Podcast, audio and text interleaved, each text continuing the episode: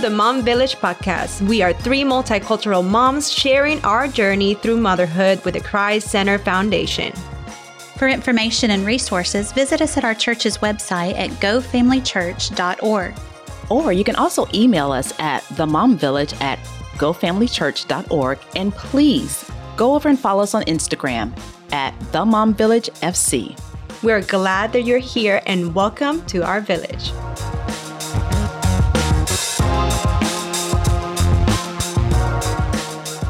Hello, podcast fans, and welcome to the Mom Village. We are so excited that we are here in part two of this financial topic.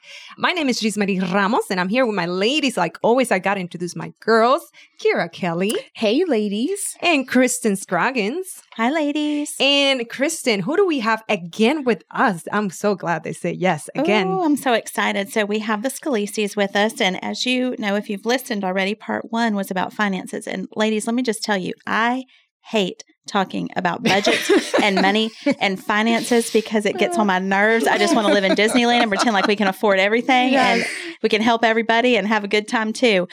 But somehow the Scalise crew makes this an enjoyable topic. Right. And uh, we're going to talk about why that is with this first question.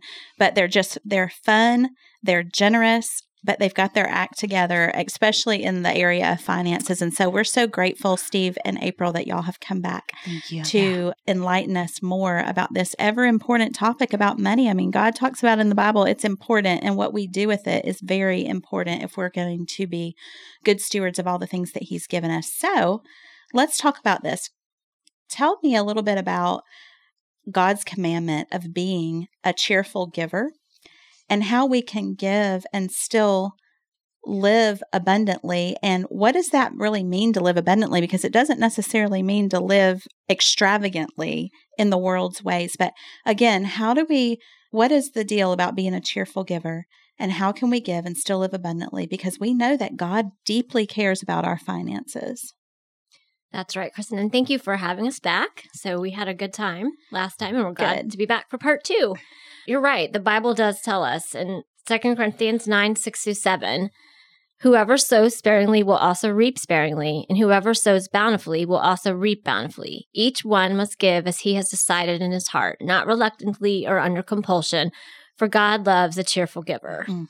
And then Jesus talked a lot about money. In Matthew, he told his disciples, Do not lay up for yourselves treasures on earth where moths and rust destroy and where thieves break in and steal. But lay up for yourselves treasures in heaven, where neither moth nor rust destroys, and where thieves do not break in and steal. For where your treasure is, there your heart will be also. Mm. The eye is the lamp of the body. So if your eye is healthy, your whole body will be full of light. But if your eye is bad, your whole body will be full of darkness. If then the light in you is darkness, how great is the darkness? For no one can serve two masters, for either he will hate the one and love the other, or he will be devoted to the one and despise the other. You cannot serve God and money. And that's oh. Matthew 6, 19 through 21 and verse 24. Mm. And yeah, the Bible just is very clear about how we are supposed to have an attitude about our finances and our money. And it's not supposed to have our heart. And that's that's hard to do. It's hard. Steve, I mean, I know that you see this a lot when you yeah. counsel people Oh yeah, and I think that passage there in Matthew's right in the middle of the Sermon on the Mount, right? The greatest sermon ever told. And he's literally takes he carves out this section and says, "Listen, where your treasure is, there your heart will mm. be also." So, yep. and what we do in investments too, like for example, there's nothing. It's, it's, okay, but like you buy Apple stock. Well, all of a sudden, every time you hear about Apple, your your ears perk up, your your eyes open, your your heart perks up a little bit. Well, it's the same thing when we give to the Lord when we're given to maybe we're given to missionaries we're giving to our church we're giving to our favorite local charities our favorite local missions whatever they may be we hear about that. And now all of a sudden we're like oh hey what's going on over there? You might have a family that your missionary family in haiti that you support and then you hear that there's an earthquake.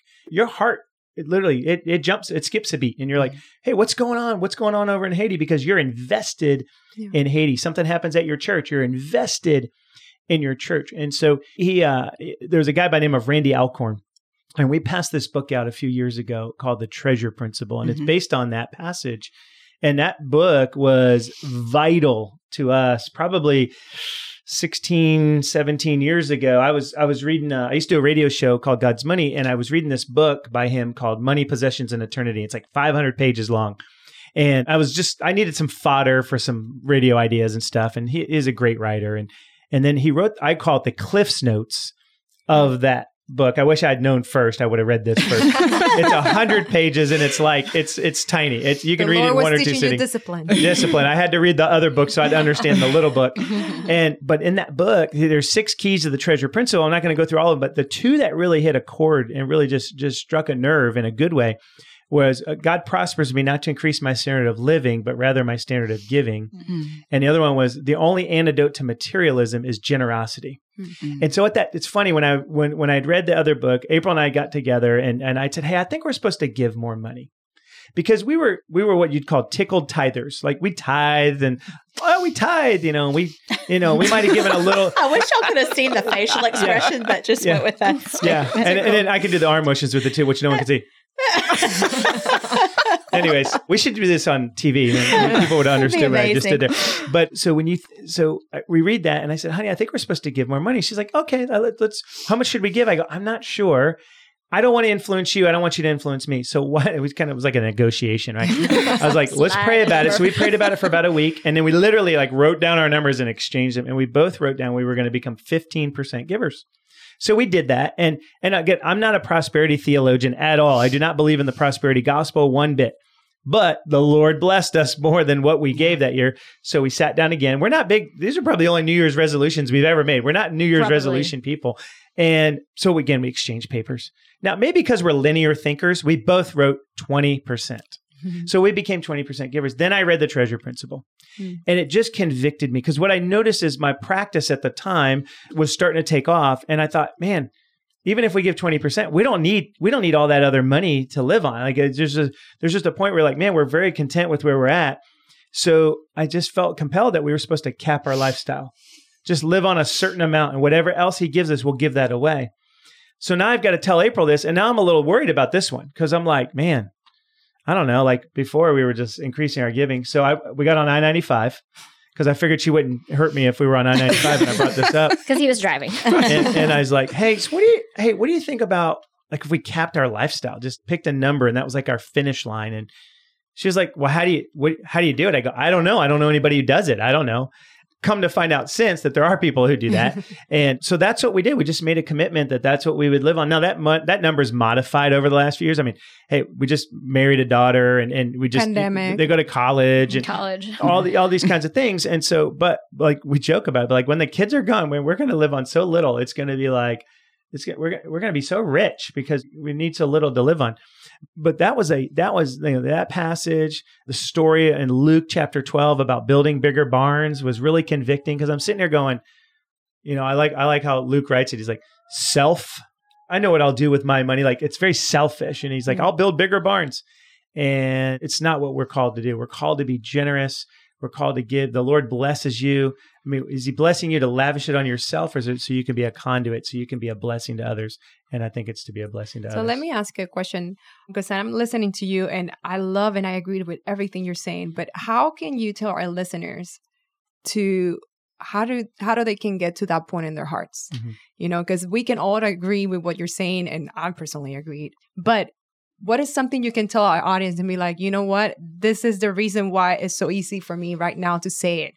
Is it because of what we know? It's because you have Christ in your heart and everything you're experiencing. But how can you tell somebody that don't know Christ or that is listening to this podcast and be like, oh, well, that sounds amazing, but I wonder how do he got to that point in his heart and life that that he thinks that financially he's okay to do it because there's people that don't have that much and those that have a lot, but yet they're not, their heart is not in that place. Did I mm-hmm. explain myself well? So Yeah. So I think for me, so Steve, when we've done the spiritual gifts test, his spiritual gift is giving. So it's definitely going to be a lot easier for him to get to that point Mhm. than it would be for me because that's not my spiritual gift.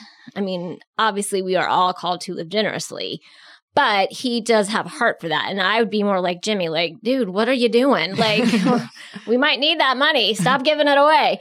But I think for me, it was he. And before he got on 95, he did have me. He said, You need to read this book by Randy Alcorn, The Treasure Principle. So I did read the book. So I highly recommend maybe reading that book. It's it's a very short read. I mean, I think I read it in a day, maybe two. I mean, like it's quick read, but it opened your eyes to that. So for me, that was extremely helpful to see why we are to be generous, why God. I mean, we all know that God calls us to be generous, but what it was a more practical way of what does that look like? And when you live generously, what can you do with it? And I think too, like the capping our lifestyle, when we talked on the first podcast about boundaries, mm-hmm. again, that's a boundary, but it also gives us more freedom to when we are somewhere and we see a need, mm-hmm.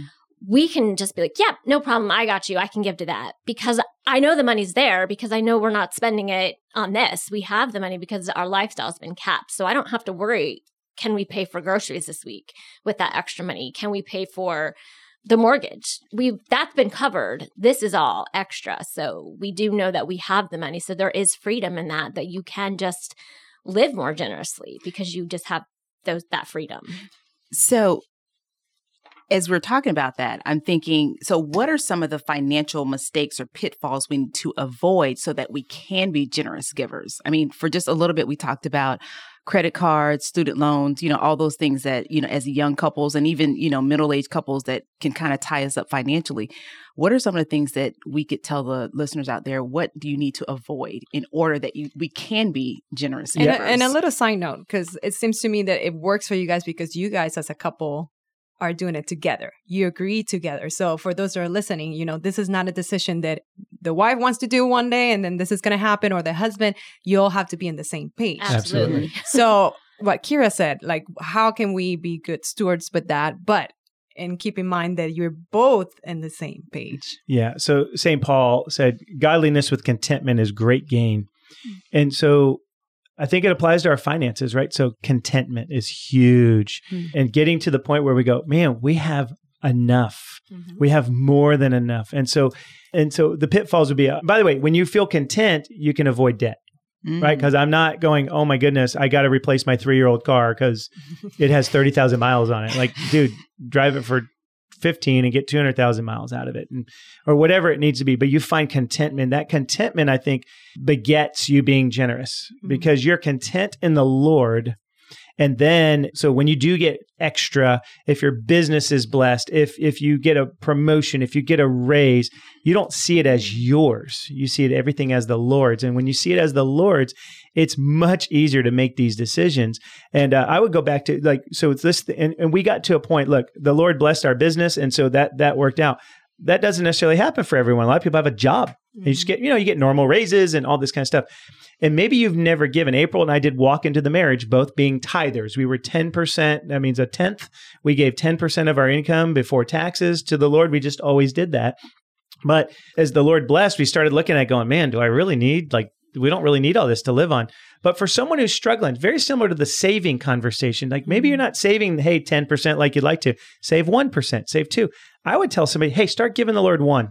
Start giving the Lord 2 mm-hmm. Start giving the Lord three. Start testing Him in this. It's the only area where we're, we're, literally commanded in Malachi to test the Lord. Matter of fact, Jesus goes out of His way with the, when he's when he's with the devil and he's in, in Luke chapter four. He's got his arm around him. Says, "Hey, throw yourself down." And he says, "Do not put the Lord your God to the test." Now he could have thrown himself down. He would have lived and have been fine. But he said, Don't put the Lord your God to the test. Except in Malachi, he does say, Test me in this. Mm-hmm. And specifically bringing in the tithes and the, and the offerings to the storehouse. And so it's a good reminder that, hey, let's trust the Lord. How much do we really trust the Lord? Yeah. And I think the rubber really meets the road when it comes to money. Mm. Like, do I really trust him to do what he says he'll do? And there are promises all throughout scripture. We just read a couple of them eh, that tell us that he will provide. And that's what we trust. I like this topic because it's basically trying to challenge us to one question is like, what is the root of your contentment?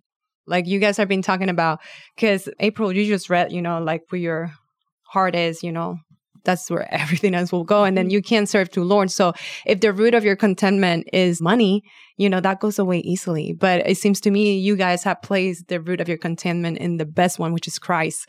And you both together as a marriage have decided to take this path. So I think that's why I, I was asking about that because our listeners, if, it, if this is something you want to do in your marriage, which is a great step, but this is a, something that you guys have to do together, right, Kristen? Because one cannot do and the other, no, it, it will not work. together. Absolutely. Because it will become a sore spot too. It will mm-hmm. become a place of strife, bitterness, anger, whatever, to where it's going to start to affect your marriage. Which we know finances are one of the number one reasons for divorces. So something you can add to that, April. I mean, what has that helped you? The fact that you guys both are on the same page. I love that every time you guys say like, "Oh, we hope we're both we're in the same mind with how much to give and how much to do," but how that has helped you guys. I think too. I think some of it is if you just try like doing it, like trying it, like saying, okay, well, what does that look like? Well, let's just try it. Baby steps. Save 1%, mm-hmm. give 1% more, give 2% more. But as you see what happens, because again, we're told to test him, and then you can see that he may not bless you materially back with something, but you get a blessing because you see how maybe your gift worked for somebody else. Yeah. That's fun. Yeah. So you start seeing that. Yeah. So mm. then you get a little more on board with it. So you just start seeing the fruits of it and what happens with it. And I think you just start getting excited about it. So it becomes easier to have that mindset because to me, the treasures in heaven are souls. So, yeah. So Kira had mentioned before, like pitfalls in terms of credit cards. And how can you guys tell us more about that and also investments that we can do to be wiser? Yeah, sure. So, again, the credit card, now look, there are going to be times, man, it's just tight and the car needs repair. It's a thousand bucks, you don't have it. That's what gets you to work. You're gonna you're gonna figure that out. You're gonna put the thousand.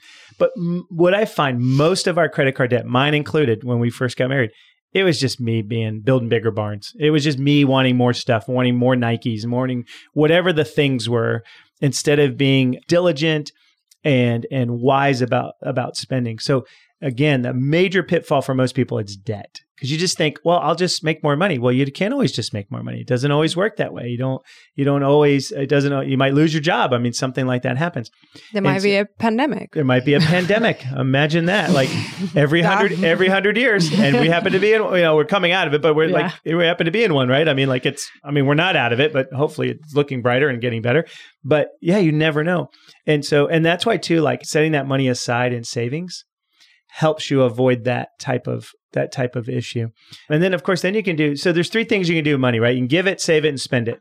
Saving is fine. It's it's interesting. Some people aren't interested, but you know, spending is good. I mean, it's fun to do. It depends on what you're buying, right? If you're going to Target or whatever it was we were you know, talking about. But even that, like, have you ever made a bad purchase and you're just like, gosh, yes. why did I buy that dumb thing, right? Yes. But you know the one thing that you don't never you don't have to talk to like that. why don't you look at me? yeah. yeah, why are you looking at like that DVD rewinder I bought wasn't good. Right? Y'all remember those? so, so dated. VHS tape. Yeah. And, and, and so, but then, but like when it comes to giving, like, like April just said, it's so much fun. Like, it's of the three things is the thing that brings the most joy. It's almost as though God knows what He's talking about mm. when He writes mm. this in the Scriptures, and it is the most joy. Even like I, we've probably made some gifts that we probably look and go, "Oh, they didn't do what we thought." But at the same time, we were like, "Eh, we gave it. We were supposed to give it.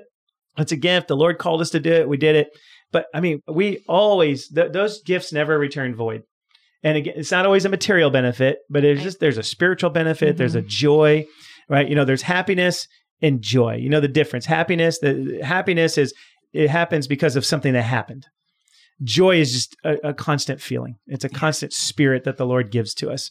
And so, and then so you have, then you have, you know, saving, investing, Investing can be fun when it goes up, but it's not always fun because it doesn't always go up, right? So then sometimes you're like, oh, what should I be doing? But again, long term, you set some money aside. If your company has a 401k plan, put money into your 401k plan. If your company does it, you can set up your own IRA account, a Roth IRA. There's a variety of things that you can do, and you could talk to a, a financial advisor about that, and they could kind of walk you through the different options that you have but but it's obviously as we we said before, you know, if we can get to a place where we're saving some money for the future, because one day we're not going to work. I mean, you may die before then. Jesus may come back before then, but you're going to probably reach an age where you're no longer working. You're not earning an income, so you need to have something set aside. And Proverbs tells us that in the house of the wise are stores of choice food and oil but the foolish man devours all that he has. Mm-hmm. And so we should be storing up for the future, not not in a greedy way, not in a selfish way, not in a bigger barns kind of hoarding kind of way, but just in a pragmatic, practical way that I think is honoring to the Lord. So you talk about investment and how about the more popular investment right now that is called cryptocurrency? Mm-hmm. Seems like it's like the it thing. You know, we don't have to get in details, but any feedback on that? So there, there's a basic rule in investing: don't invest in something you don't understand. Okay. So I have literally read two books on it. I have read I don't know countless articles. I still don't really know how it works, and so I now I dip my toe in it just because people ask me about it all the time. I was like, I should probably to be able to talk about it. I should probably put a little bit. So I have a very minimal amount in it. We we we put, just put a little a little chunk in there. But I tell people all the time, if you don't understand how it works, it's not a good investment for you. And and it's there's an there's an old story back in 1929 that somebody came up to Rockefeller, uh, shoeshine boy, and he was giving him stock tips, and that's when he knew the stock market was going to crash. And so everywhere I go, everybody wants to talk about crypto. Mm-hmm. 20 year olds that know nothing about finance, just everybody wants to talk about it. the paper boy, everybody. So I think it's a, probably a good indicator. I may eat my words on this, but it's probably not going to be very long lasting. Yeah. Just, you know, So for those young ones, then they're interested in crypto or not inter- interested in crypto. What is something you can tell them? Like, okay, so crypto is not the only thing, young one. What's another thing you can encourage and Be like, hey, can you start? I know you say already like save and all that stuff, but what's another thing you can encourage our young ones? Sure, mutual funds are a great way to start Okay. because and there's a literally there are too many to name, but you can buy a mutual fund. It'll have a bunch of stocks in it. You don't have to pick the right one. You can they they also have funds that invest in bonds and real estate, different things like that. What's You the minimal age for that? usually 18 and if you're Mhm. before 18 it depends on the state but 18 and then if you're younger than that your parents can be the custodian they could be the Okay. guardian of the account and you can put in the kids names so like we set up ki- accounts for the kids and hey we just got to give hannah her account because she didn't end up using it and so she got into her marriage and she had a nice So we can use that as like a, a reward, kind of Yes, like, hey, absolutely. for birthday, you want a mutual account? We can do it. yes absolutely Yeah. So actually, last year for Christmas, one of our kiddos, we took him over to Steve's office. And for his Christmas gift, we gave him something to start his investments. Oh, and come Steve sat down with him and helped him invest in his first stocks. And I He think wore- that's a great idea. he wore a suit we started with his fashion. Yeah, Okay. it was, Yeah. it was, Love. I was like, okay, kid, you're you're you're serious about this. And we, Yeah. we talked through what he liked, and and one of the things, one of the principles I taught him was invest in things you know. Mhm. Mhm. So he invested in Nintendo was one of the stocks, and I forget the second one, but I know he wants to work for he wants to work for Nintendo one day. Yeah. and he's learning Japanese so he can live in Japan. I mean, it's Mhm. pretty amazing. I mean, Wow. and so I said, "Hey, let's invest in." it. I mean, why why not why not do that? And so so that. so there's a you know, just invest in things you know about that you pay attention to. Yeah. to. So just just know, Steve, you've you've set up a trajectory for him. So for every major birthday, Christmas, whatever, he only asks for money for investing. That's That's, all he wants. He's like That's like, great. That's all. That's yeah, why- you guys just did. want- a, I you guys did a great invest. job, like raising them He's to like, save I don't, money. I don't, I don't want Nikes. I just want money to invest. That's awesome. I wasn't thinking of a mutual. I didn't even know what mutual funds were like at 18. I didn't know any of that. right. No. All right. So this is hitting close to home because worked very briefly when when Jimmy and I first got married, but for most of our married life, we've we've survived on one income, and our church is so generous to us and. Surviving isn't a good word for it at this point, but it was when we were first married and, and made the decision to be a stay at home mom.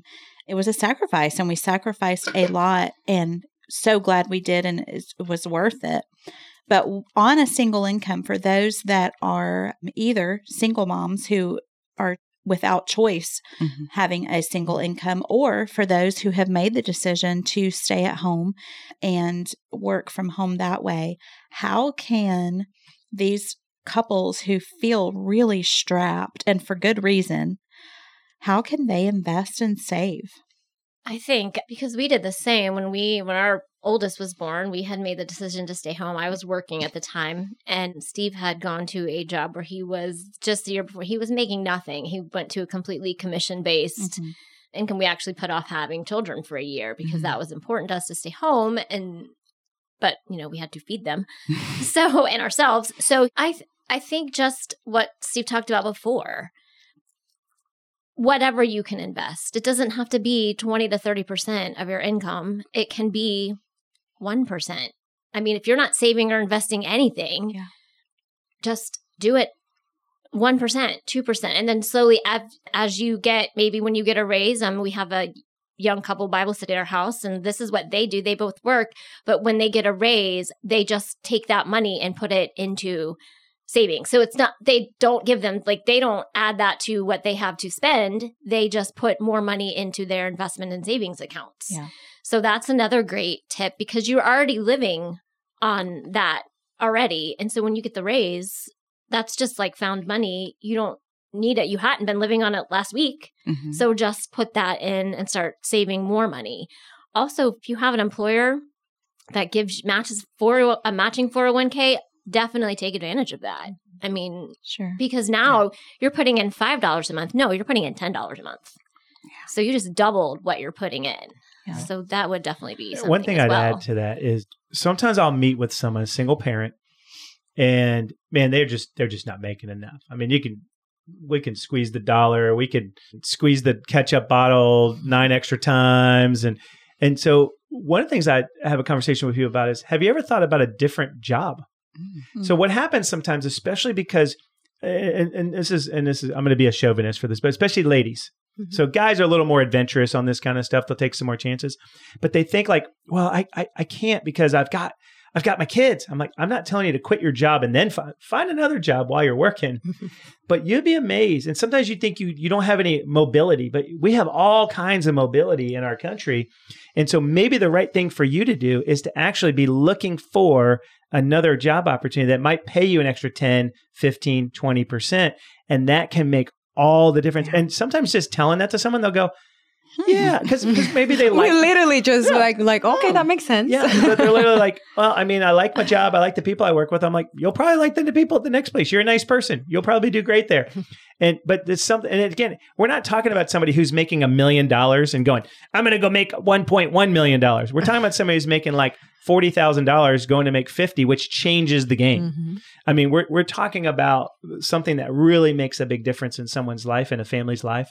So that would be something I just you know something for people to think about. So earlier, you guys were telling us about how you all implemented like financial literacy in your home early on with your girls, the 10 10 80 principle. What are some other things that we could do to just begin to teach our not only our little kids, but our teenagers about even credit card literacy early on? April, I think you mentioned that when our kids go off to college, you know, sometimes they're sucked in by these you know, you'll get a free t-shirt if you sign up for a credit Mhm. card, not fully knowing what that means and what that could mean for their future or their financial future. So what are some things that we can do to prepare our children to be fiscally responsible and to just implement some of these principles? I think the biggest thing we can do is just be transparent with how we spend our money. Mhm. Just and just be honest, you know, just like no, we can't afford that. Or sometimes like no, we can afford that, but we're not going to buy that because we're going to use our money for something else. So just be honest with them, have conversations with them as you're at Target, as you're at, I mean, I know I go to Target, I love Target, as you're out with your kids, and then you say, you know, just have conversations with them. Or like what we did, where they had to, as they got older and got more allowance, their responsibilities increased. So mm. they were having to pay for their own movies, their own meals out, their own clothes. I mean, we bought like socks and underwear, we bought the basics. They had to pay for it themselves. But, and one of the things that taught them is I remember one of our kids, she said to me, I need new jeans. Do you buy that or I do? And I said, Well, it's not socks and underwear, so you do. and she said she wasn't very happy with me. And she was like, Okay, well, I guess I'll wait. And then literally the next day, Hollister, wherever she wanted to buy the jeans, was buy one, get one free jeans. And she was like, Oh, okay, I want to buy some now. But like that stuck in her head that if you just wait, because she didn't really need the jeans, she just wanted a pair of jeans mm-hmm. New pair of jeans. And so, but because it was her money, Yeah. she was willing to wait. And then literally 24 hours later, I got an email and then she got two pairs of jeans. Teaching that delayed gratification. Delayed gratification. looking for something. All of a sudden, she was content with one pair. All, yes, all of a sudden she was content. And then she learned, hey, if I wait, there's always a sale. There's always a deal. I don't really need it. I'm going to wait and see. Oh, look, I got two pairs. Like, so that just kind of sticks with them. So if you give them those kind of responsibilities and have those kind of conversations with them, I think, I mean, I really do think that that helps them as they are. It's, uh, adults. yeah, it seems to me you guys are basically saying also let them fail, l- let them challenge Yes. them by Yes. Let them also make their own decisions of like, hey, and showing ourselves too when we make bad choices. Because I know we have little ones, our ours are little, but we're at a point that they're asking for that for allowances and everything, and then we tell them all the time, we're like, hey, that was a bad purchase from our part, you know, and that's good. So, you know, you don't do that. So, mommy and daddy are saving now because we want to pay off debts and we want to do that. So, I think the transparency, like you're saying, and showing that we also fail and let them fail, but also challenging them, you know, to be good stewards. So, and that note about being good stewards. So, any particular online software or apps because now there's millions of apps on the phone do you guys recommend to track finances or bill paid and you know offer invest investing so, I mean, obviously, there's QuickBooks and Quicken. I mean, those are pretty well known software tracking programs for checkbook and bound to checkbook and tracking everything. When we, I have a Mac, and so for a long time, QuickBooks wasn't an none of those were an option. So I just actually made my own spreadsheet. Of course you did. I'm over here smiling, going, "Come on, tell us the truth. You got a spreadsheet." Yes, I do have a spreadsheet. and she's smiling. she loves spreadsheets. I love spreadsheets. So, so I just have my own our own spreadsheet. But every month, I you know put all the expenses, and then that way, when all of a sudden we're like, "Where's all of our money going?" we can very easily be like, yeah, I spent too much money at Target, or we we ate out too never. much. Never, never, honey. Just, Yes, Target. And and just for those listening, Target is not a sponsor of the Mom Village. yeah, you will think. you will think. But they should. They should do. So we didn't ask you about this, and I don't want to close without asking about this. For but for people that want to pay debt really quickly, what's a quick advice you can share with these couples? Because we're we're in that boat. We're trying to pay debt. We already pay my student loans. Woo woo! I just wanted to say it because I'm so happy and proud. I saw that on Twitter. Yes, so yes, we we pay together because it's our debt. And then now if we keep going the same way we're going, we pay off my husband's on February and we're so proud of ourselves. But for people like in my boat, yeah, you know, parents with young ones, what's a good advice for paying debt? So it's kind of it's like gaining weight and, and losing weight, right? Yeah. You can gain weight really easy. You can get into debt really easy. Wait, that, that's very frustrating for a woman. So make sure you're, more so. you're, you're very positive about this topic. so so then, but losing gets harder, and mm-hmm. getting out of debt is harder. So yeah. so you have to be patient. Okay. And so just go, but if you have, so one of the best ways to do it is what we call snowballing the debt. Okay. So you literally line up your debts like ducks in a row. Let's say you had five debts and you had two credit cards, a car loan, a student loan, and a mortgage. Well, you put the smallest debt first. Don't worry about the interest rate. Literally the smallest one first. So let's say it's a thousand dollar credit card and the minimum payment's twenty dollars. If you can swing, now you got to figure out. I mean, hopefully you can swing an extra eighty bucks, hundred bucks towards it, whatever it might be, whatever you can afford. Put it towards that one debt. Keep paying the minimums on all the others. Okay. Pay that debt off and then there's a sense of accomplishment. Yeah, and it keeps you like you like how like how excited you just yes. were. This thing's got to be a TV show. So. yes. But you were so excited about it. Yes. And then now you take those dollars because you don't have a place for them anymore, and you move them to the second debt, mm-hmm. and now you start accelerating that, and the third, and the fourth, and the fifth, and however many you have. And we find most people. You're not going to believe me when I say this. Drum roll. Including mortgage can be paid off in seven years. really? Wow. Mm-hmm. In- wait, wait.